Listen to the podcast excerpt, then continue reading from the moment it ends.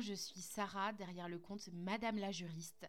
Ma mission à moi, c'est de faire en sorte que le droit ne soit vraiment plus vu comme ton ennemi, mais vraiment comme un allié dans ton business pour aller plus loin et pour atteindre plus facilement tes objectifs. Je le fais, je t'accompagne via deux possibilités. Euh, soit je te fournis en fait des modèles d'actes juridiques qui vont te permettre de te mettre en conformité, d'anticiper les problèmes dans ton business, ou soit je t'accompagne à passer de micro-entreprise à société et à aller encore plus loin, à aller vraiment défoncer ces barrières qui viennent dans ton esprit, te dire que tu n'es pas capable, te dire que tu n'es pas assez. Et moi, vraiment, j'ai envie de te montrer que c'est possible parce que j'ai accompagné d'autres entreprises à le faire et parce que je suis passée moi-même par ces questionnements que tu te poses actuellement. On se retrouve aujourd'hui pour un épisode de podcast où on va parler ensemble de euh, la raison pour laquelle j'ai appelé cet épisode comme ça. Je l'ai appelé de surendetté à chef de société. Un an d'introspection. Je voulais vous amener en fait à repasser 365 jours avant euh, cet épisode de podcast pour que vous puissiez comprendre dans quel état j'étais euh, dans quel état d'esprit j'étais lorsque j'ai commencé à entreprendre, lorsque j'ai créé mon entreprise et les raisons pour lesquelles j'ai été poussée par euh, la vie à entreprendre et à créer mes sociétés. En fait, déjà d'aussi loin que je me souvienne, d'aussi loin que je remonte, je n'avais pas vraiment autour de moi de modèle d'entrepreneur dans ma famille proche. Donc mes parents étaient des personnes très convaincues qu'il fallait absolument euh, travailler dur pour pouvoir se permettre des choses dans sa vie. Donc il fallait absolument travailler dur, euh, le plus possible d'ailleurs, pour pouvoir euh, partir en vacances. Donc c'était toujours, si on partait en vacances, c'était toujours qu'une seule fois dans l'année. Et, encore, c'était même pas vraiment des vacances-vacances, c'était aller voir tata, aller voir tonton. pour tout ce qui est loisirs, c'était une fois dans l'année, je me souviens, on allait à la mer de sable avec mon père. Et donc, je n'avais aucune éducation financière. Donc, on m'avait jamais appris euh, les réflexes à avoir quand il s'agissait de la gestion de son argent. Je savais juste que l'argent, c'était une denrée rare et qu'une fois qu'on en avait, euh, il fallait, euh, fallait profiter. Et du coup, profiter pour moi, c'était acheter plein de choses ou aller voilà, aller ouais, s'acheter des Barbies, s'acheter à manger. Donc du coup, se profiter pour moi, c'était ça. Ou s'acheter des Sims aussi un bon moment de ma vie, c'était ça. Dès que j'aurais de l'argent, je pourrais m'acheter enfin les prochains Sims. Donc c'était mes objectifs. Mais je n'avais, comme je l'ai déjà dit, aucune éducation financière. Euh, pour ce qui est de mon père, mon père ne parlait pas d'argent. Donc euh, les seuls moyens que j'avais de savoir combien mon père pouvait gagner, c'était lorsque l'école ou euh, pour la bourse ou pour les inscriptions universitaires, on me demandait la déclaration d'impôt, donc la fiche d'imposition de mon père. C'est là où je connaissais son revenu. Ah, mais sinon, on n'en parlait pas. C'était quelque chose de tabou. Les seuls moments où il en parlait, c'était pour nous dire à quel point c'était important d'épargner et de ne pas être à découvert. Et du côté de ma mère, c'était euh, l'exact inverse. Alors pour ma mère, c'était bien sûr super important euh, d'économiser, etc. Mais elle était incapable de nous apprendre comment faire parce qu'elle-même, elle ne savait pas le faire pour ses propres finances. Et euh, elle a déjà connu un surendettement qui a duré 5 ans donc elle n'avait pas de carte de crédit, elle n'avait pas de chéquier. Et en fait, euh, je sais qu'elle, ça ne l'a pas quand même empêché de dépenser tout de même. Elle demandait à droite, à gauche que des personnes lui prêtent des chèques. Puis ensuite, elle faisait des virements, ou parfois c'était des chèques déjà signés, ensuite elle pouvait payer avec ça. Donc je sais qu'elle trouvait toujours des moyens de quand même avoir un train de vie qui lui correspondait, mais qu'elle était du coup tout le temps en surendettement, perpétuellement, et constamment à découvert encore aujourd'hui, après avoir sorti, pourtant être sortie de cette euh, situation d'être fichée à la Banque de France. Et résultat, j'ai grandi aussi avec ces bagages-là. Je pensais que l'argent était quelque chose de mauvais parce que quand il n'était pas là, en fait, euh, on ne pouvait pas vraiment vivre. Donc pour moi, c'était quelque chose de mauvais et j'aurais, euh, je répétais d'ailleurs souvent que j'aurais préféré naître dans un monde où il y avait juste du troc, où on pouvait euh, bah, créer ses propres choses et puis on échangeait contre d'autres. Et, donc pendant mes études, mes études de droit, quand j'ai commencé à devoir vivre par moi-même, donc plus vivre chez mes parents, j'ai vite fini par vivre bien au-dessus de mes moyens, parce que mes moyens étaient très restreints. En fait, j'avais 392 euh, euros par mois de loyer à payer, j'avais euh, un 20 mètres carrés. C'était une aubaine hein, au Crous parce que j'avais demandé un, petit logement et finalement c'est celui-là qui m'a été accordé. avec l'APL, il me restait 230 euros à payer pour le loyer. Donc c'est quand même la majorité de mon argent qui partait dans le loyer. Et le reste, c'était pour les courses. Et de temps en temps, parfois, si je voulais me faire une petite folie, aller au bar, prendre un verre à, moins de 10 euros le jeudi. C'était jeudi, les soirées étudiantes. Et donc, euh, c'était ça mon quotidien, c'était faire mes courses. Euh, et ensuite, le loisir, parfois avec les, d'autres étudiants. Et en général, j'allais peut-être deux fois dans le mois, euh, alors que j'avais pas mal de, personnes dans ma promo qui allaient tout le temps. Et sachant qu'en plus, c'était mon seul moyen de me sociabiliser la première année, en tout cas, parce que j'étais dans ma résidence. Sinon, je connaissais personne. J'étais, je suis partie au Havre, alors que ma famille est en région parisienne, parce que je voulais faire un du droit bilingue, donc du droit anglo-américain et français. Et je voulais le faire dans une plus petite université pour avoir plus de chances de, viser l'excellence. Et donc deux fois par, an, mon père me versait, euh, enfin me donnait un chèque qui correspondait à la pension alimentaire euh, qu'il me devait suite au divorce de, mes parents. Et donc c'est ce qui me permettait en fait de meubler chez moi, euh, de refaire ma garde-robe, d'acheter des chaussures et aussi surtout de pouvoir rentrer voir mes proches. Je pense que en termes de budget, il fallait que je compte à peu près 70 euh, euros par mois pour, euh, pour rentrer une fois à Paris. Donc du coup, ça partait très vite. Mais euh, donc du coup, j'étais plutôt dans une gestion survie. Et quand je suis rentrée en master en région parisienne, j'ai tout fait pour chercher vite un premier boulot. Alors je cherchais déjà avant un premier boulot quand j'étais au Havre mais à la fois, vu le travail que je faisais, je travaillais d'arrache-pied pour euh, atteindre mes objectifs euh, universitaires, et euh, le fait que c'était une petite ville, j'ai pas trouvé d'emploi. Donc c'était très compliqué. Et donc quand je suis revenue en région parisienne, j'ai trouvé mon premier emploi. Je, faisais de la distribution de, flyers. de flyers, c'était ça comme ça. C'est comme ça que je suis rentrée dans une boîte en fait d'intérim. Et ensuite, petit à petit, j'ai commencé à faire des événements, donc des événements de tenue de séminaires, de congrès. Euh, et j'ai pu aussi euh, finir en fait dans un poste où euh, j'ai travaillé en gare en tant qu'agent d'accueil à temps partiel bien sûr pour mes études et je m'occupais de, l'embarquement Thalys. donc voilà. Et, du coup, ça m'a permis quand même d'augmenter mon train de vie. Donc là, j'ai pu récupérer, rééquilibrer un petit peu la balance dépenses-recettes. donc je pouvais partir en voyage, je pouvais du coup plus vivre que survivre. Mais j'ai dû sacrifier une bonne partie de mon excellence scolaire. Et, euh, même si ça a été euh, plutôt une perte de peut-être deux, points dans ma moyenne, pour moi c'était vraiment très énervant parce que je me disais, punaise, tous ceux qui avaient déjà leurs études de financier, ils n'avaient pas à se battre en fait, à essayer de choisir, bah, est-ce que je vais décider de bien vivre ou est-ce que je vais décider de, de, bah, de, coup, de, pouvoir euh, me concentrer sur mes études et obtenir justement les objectifs que j'ai fixés. Et en fait, moi, mon objectif, il était très clair. Je voulais devenir avocate. Pour moi, il n'y avait pas d'autre possibilité pour devenir riche d'ailleurs, surtout dans le domaine juridique. Pour moi, c'était ça ou rien. Euh, je méprisais d'ailleurs tous les autres métiers. pour moi, c'était le seul métier qui avait de la valeur. Euh, et c'était le seul que je voulais faire. Et sachant que je vous ai dit qu'il n'y avait pas beaucoup de modèles d'entrepreneurs dans ma famille, eh ben, le seul modèle que j'avais, c'était des avocats. Donc euh, j'ai deux oncles avocats, un qui est au Luxembourg et un qui était à Paris, chez qui j'ai fait des stages d'ailleurs, j'en ai fait deux.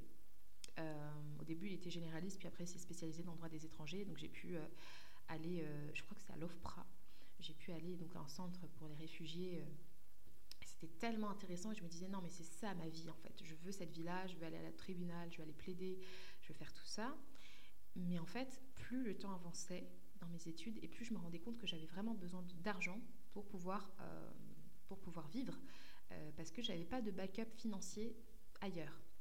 Donc, quand on me disait qu'il fallait attendre, enfin, du coup, trois ans pour pouvoir vraiment devenir avocate si je, passais euh, le CRFPA, euh, ça m'effrayait parce que je me disais, euh, je ne pourrais pas vivre convenablement, donc en travaillant, tout en ayant le même rythme de travail universitaire, même si là c'était plutôt, on va dire, dans l'étude, en études dans l'école des avocats, que, mes, que mes, mes confrères. Je, je, me suis dit, c'est pas possible, j'y arriverai pas.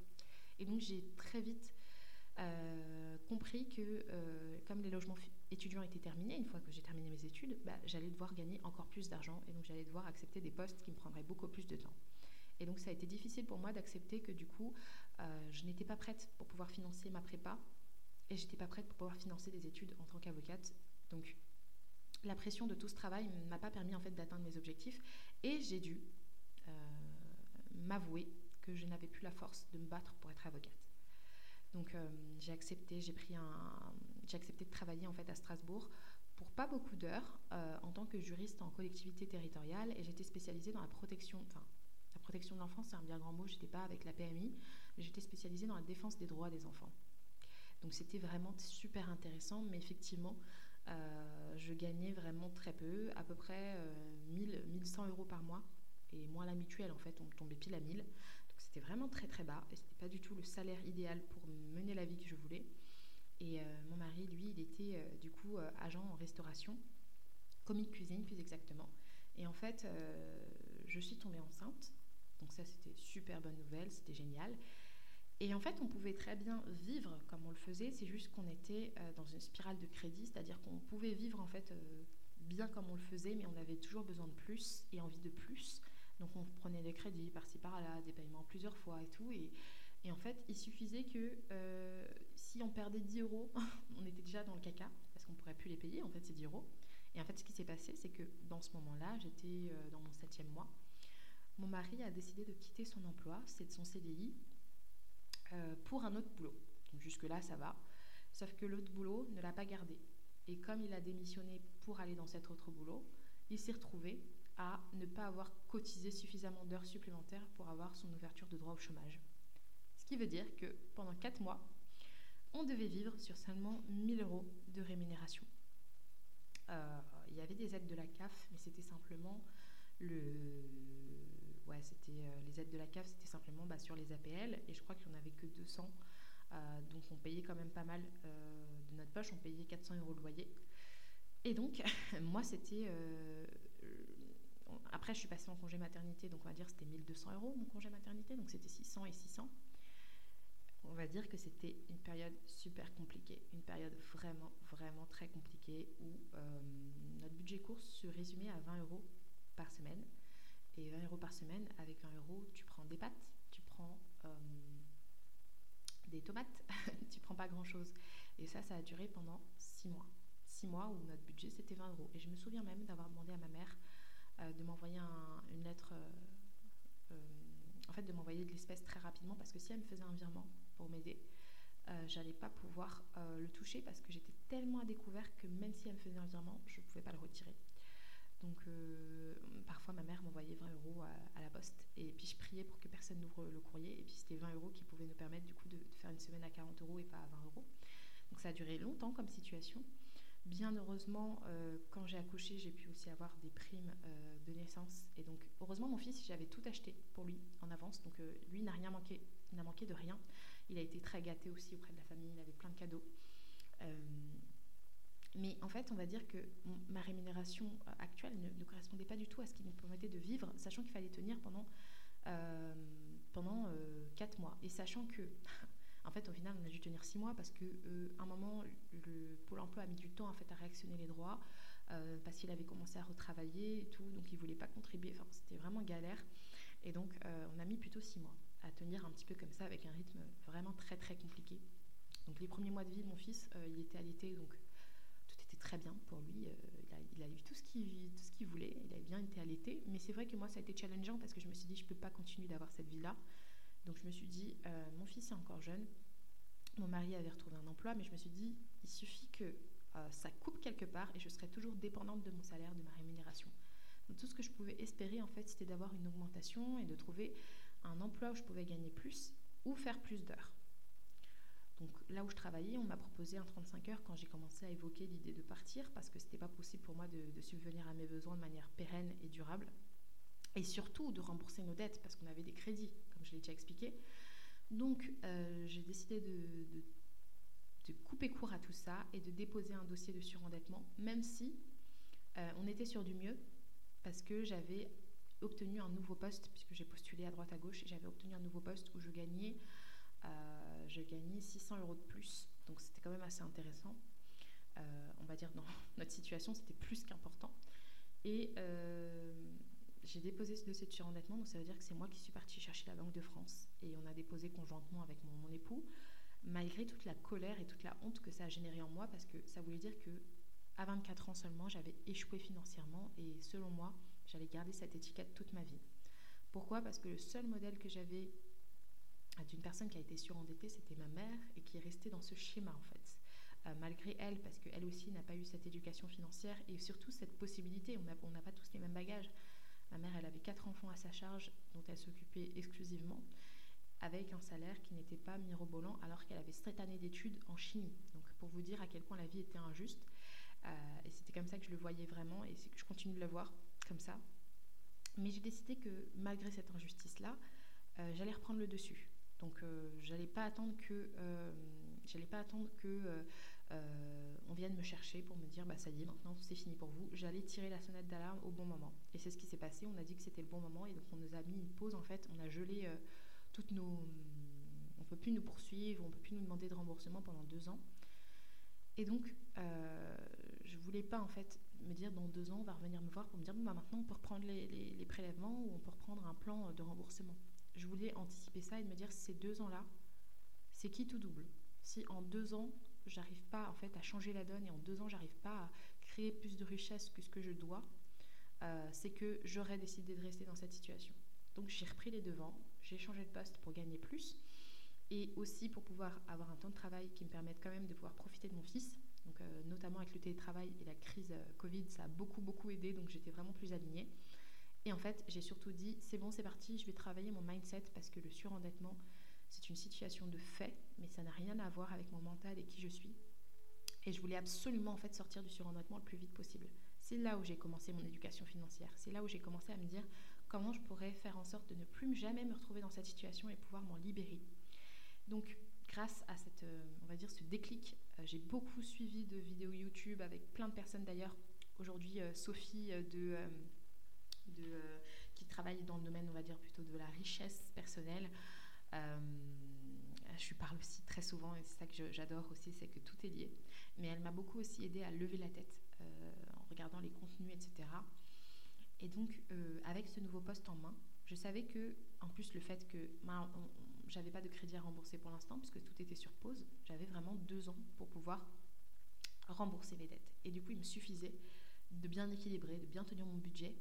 Mais ça voulait dire aussi deux ans de sacrifice, deux ans sans voyager, deux ans sans, euh, voilà, certes avoir euh, beaucoup de budget euh, loisir, deux ans à devoir travailler sans faire d'écart, et aussi deux ans où je devrais me dire bon, bah, maintenant, à l'issue des deux ans, il faut que j'ai un métier qui me permette de me sentir en sécurité financière de manière pérenne, sur le long terme. Et du coup, j'avais que la fonction publique en tête parce que c'était la plus. En fait, la fonction publique, c'est le plus grand euh, stade de sécurité qu'on peut avoir quand on a peur justement de manquer d'argent. Parce qu'une fois que tu mets un pied dedans dans la, fonction publique, euh, c'est très rare qu'on te, qu'on te mette à la porte ou qu'on te fasse partir si tu fais ton travail correctement. Donc, pour moi, c'était super c'était le saint graal quoi, de pouvoir être fonctionnaire. Mais c'était pas sexy pour moi comme plan d'action parce que c'était un plan d'action où j'allais encore être en mode survie euh, pour pouvoir euh, rembourser les dettes. Et donc j'avais mes petites enveloppes, je m'envoie encore avec mes petites enveloppes comme ça. Euh, j'avais une petite enveloppe loisir, une petite enveloppe voiture, une petite enveloppe Noël, une petite enveloppe course. Et, en fait, je me disais, punaise, c'était relou quoi. Genre toute ma vie, je vais vivre avec des petites enveloppes comme ça. Et c'est vrai que ça a été bien parce que ça m'a permis de voir où l'argent partait. On va pas se mentir, l'argent partait énormément dans les loisirs. Euh, mon mari et moi, on adore tout ce qui est aller au restaurant, euh, parfois prendre des week-ends, euh, se déplacer en voiture. Voilà, pas des trucs de ouf non plus, mais, mais on aime bien dépenser aussi dans le budget loisir. Et quand tu voyais que tu avais 10 euros ou 20 euros à tout casser par semaine en loisir, tu fais un peu la gueule, quoi. Donc j'ai cherché justement des systèmes pour créer de la richesse, mais de la richesse qui dépendait de moi. Et c'est là où j'ai, on va dire, pensé à créer mon entreprise, mais j'étais limitée parce qu'en tant qu'agent contractuel, je ne pouvais que faire une micro-entreprise et demander l'autorisation à ma hiérarchie. Et c'est bon, ça a été fait. Donc euh, j'ai pu créer ma micro-entreprise dans cet objectif de me dire, OK, euh, je sais ce que je veux faire, je sais quel est mon plan d'action, comment ma micro-entreprise peut m'aider à atteindre ça, tout en euh, aidant des femmes à se protéger juridiquement. Donc ça, c'était mon positionnement.